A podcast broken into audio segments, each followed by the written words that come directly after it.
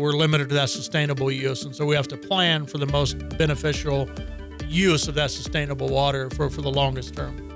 The loan application for the R9 Water Project is in process, and it will be supplemented by cash from the City of Hays. I'm Becky Kiser, Hays Post and Eagle Radio News reporter, talking with Mayor Shaun Musil and City Manager Toby Dougherty on this episode of the Post Podcast. We're going to talk about last night's Hays City Commission meeting, and it was a, a big um, informational public hearing, although there were no public comments, but we're talking about a loan application for our R9 project, Toby. It's moving along, it's exciting. We're talking about a lot of money, this loan application, but the city has been squirreling away money, cash reserves for quite some time, so we're not going to have to borrow at all anywhere near the full amount. We, we hope not, um, but we did ask for a high amount with the um, Kansas Department of Health and Environment for their loan program um, just in case of unforeseen contingencies or or cost es- escalations in the project. The pipeline is going to be about 66 miles long, and there's a lot of work that goes into this. When we talk about the funding for it, one of the questions uh, that was asked last night, and Shaun, I think you asked, what would happen if KDHE did not award this amount that we've asked for? What would we do then? We have various options available to us. Um, so there is a possibility, and it's dependent on how much funds they get from the from the federal level and how many state funds they match, and how many overall requests they have for for loans.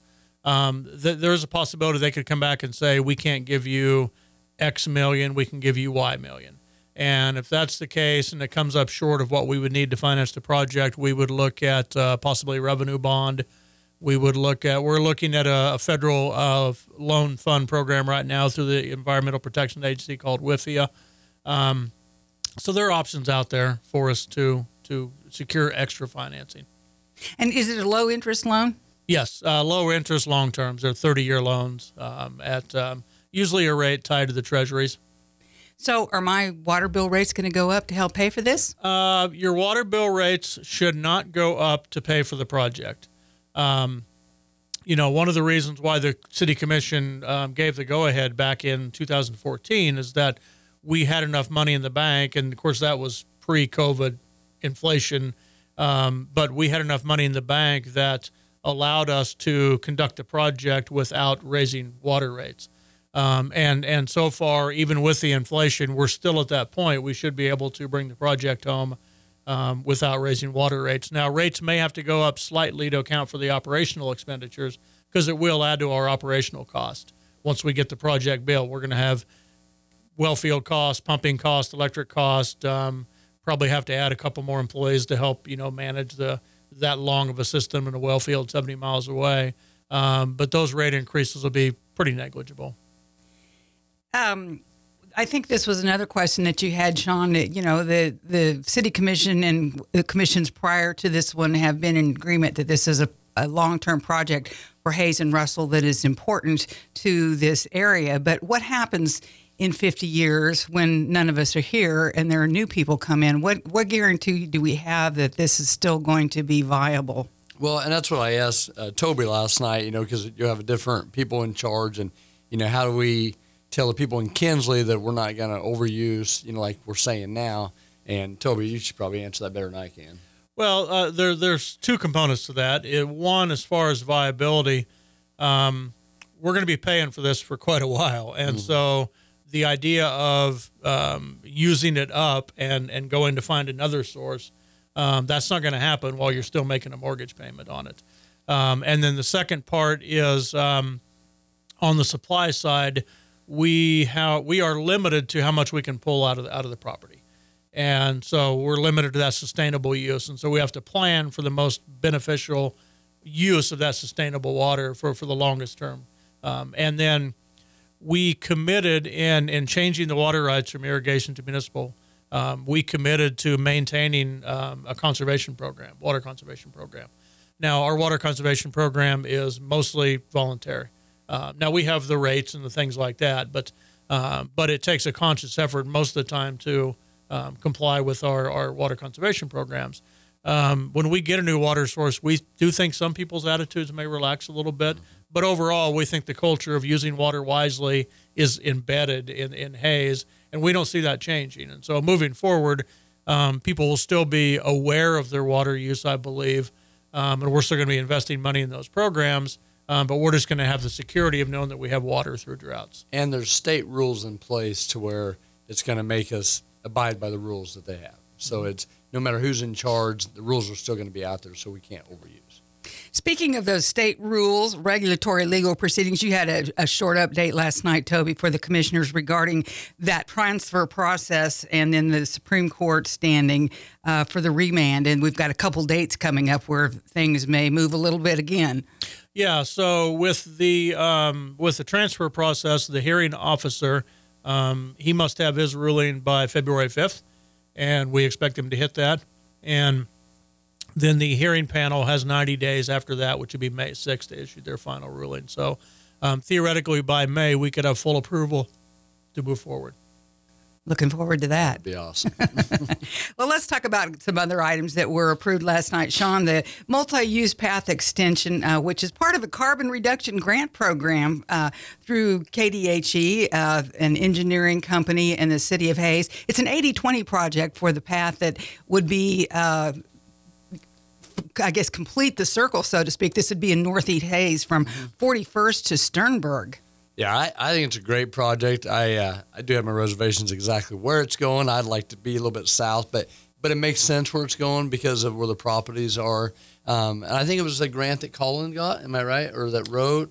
Uh, Colin and Jeff Boyle Jeff were, Boyle, were yeah. involved in that. And I, I don't think the circle is yet complete, the whole community, but we're getting closer. And the whole goal was to have a walking path, that, you know, the circle the whole town. And you know, if you look on 41st Street West, um, I mean that place is full all the time. It's a busy one. uh, and it's great, and I think it's exciting. And I hate to say it, but people love those a lot more than they do bike lanes. And you know, I think the bike lanes were okay, but when you see it, I mean, there's a lot of use, and I think people feel safer being on those. Are nice and wide. You can ride your bike, you can walk and stuff, and you know, you see a lot of people pushing babies, and I, th- I think it's great. And this is just another avenue for whether you move to our community or you're here for a few you know days or hours, you can enjoy the whole community by walking the, our our paths. Well, you talked about being a little reticent about the location, and there there were some questions and have been Yeah. throughout this process about where this is because we're talking about close to I seventy as you get closer to Sternberg Museum, and that's of concern. But there are measures in place. Yeah, there is, and you know, you go to many other communities, and actually, there's some that are a lot closer than this is going to be.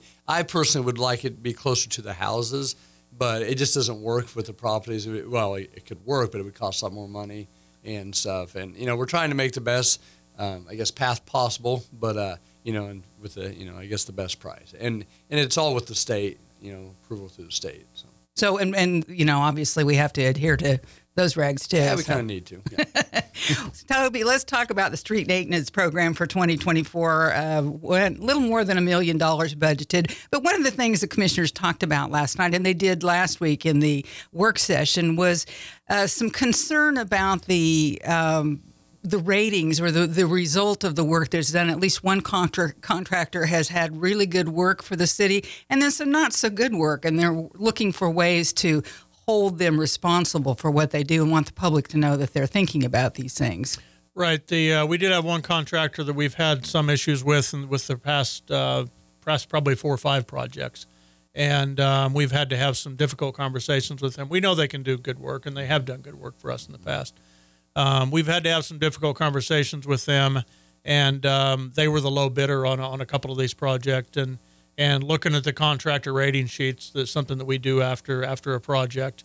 Um, the commission was uh, rightly so concerned with their ability to hit some deadlines. And, um, both uh, uh, Jesse Rohr, uh, the public works director, and Tom Howie, the project manager, and myself had separate conversations with the contractor um, and and reiterated our concerns and essentially told them this this is your last chance. You know, we, we, we want you to continue to work for us, um, but things are going to have to change, and, and you're going to have to pay more attention to the the, the detail and, and the quality of work uh, that, that you provide um, and timeliness. And and they agreed um, that they needed to pay closer attention, and they, they they agreed in both meetings that this is not going to be an issue moving forward, and their full attention is on Hays project. So we take them at their word. Um, last night, the city commission awarded the bids, and we're looking forward to uh, a pretty comprehensive program this year. We touch, uh, like like most years, we touch a lot of parts of town. um, with a lot of projects, and um, probably the most unique project is the the Main Street Bridge rehab. Um, that's a, a relatively old bridge, and it's it's in great shape, but it just needs taken care of. Constructed in 1935. Right. Yeah. Wow. It just needs taken care of. And you know, bridges are bridges. You know, are kind of kind of moving. You know, they allow for expansion and contraction and the the, the weight of the vehicles, and and so this will go in and and sort of upgrade some of those bearings and moving parts, and then um, rehab any areas that need to be rehabbed, and and and some decking rehab that needs to happen, and then repaint the the bridge. And so when it's done, it should function almost as a new bridge. We'll be very happy with it. Shaun, another agenda item that was approved regarding uh, amendments to the municipal code regarding stormwater management. Nothing super significant, but the idea overall being to make it a little bit easier on developers. Yeah, you know, we were talking a little bit after the meeting. You know, it, it seemed like most of the time everybody complains because you put more regulations on, and I'm pretty happy it. We're actually taking some off, and it helps the developer basically build. You know, in, in these areas, and so it's not a lot of areas, and it's not very big. But you know, Joe Billinger, I believe, was one to kind of you know figure this out, saying, you know, what if we do this? Actually, help the develop developer, and they can build, you know, within the city. And uh, hey, if we can help the developers and take some costs off, and it doesn't hurt us on the regulation part, why not?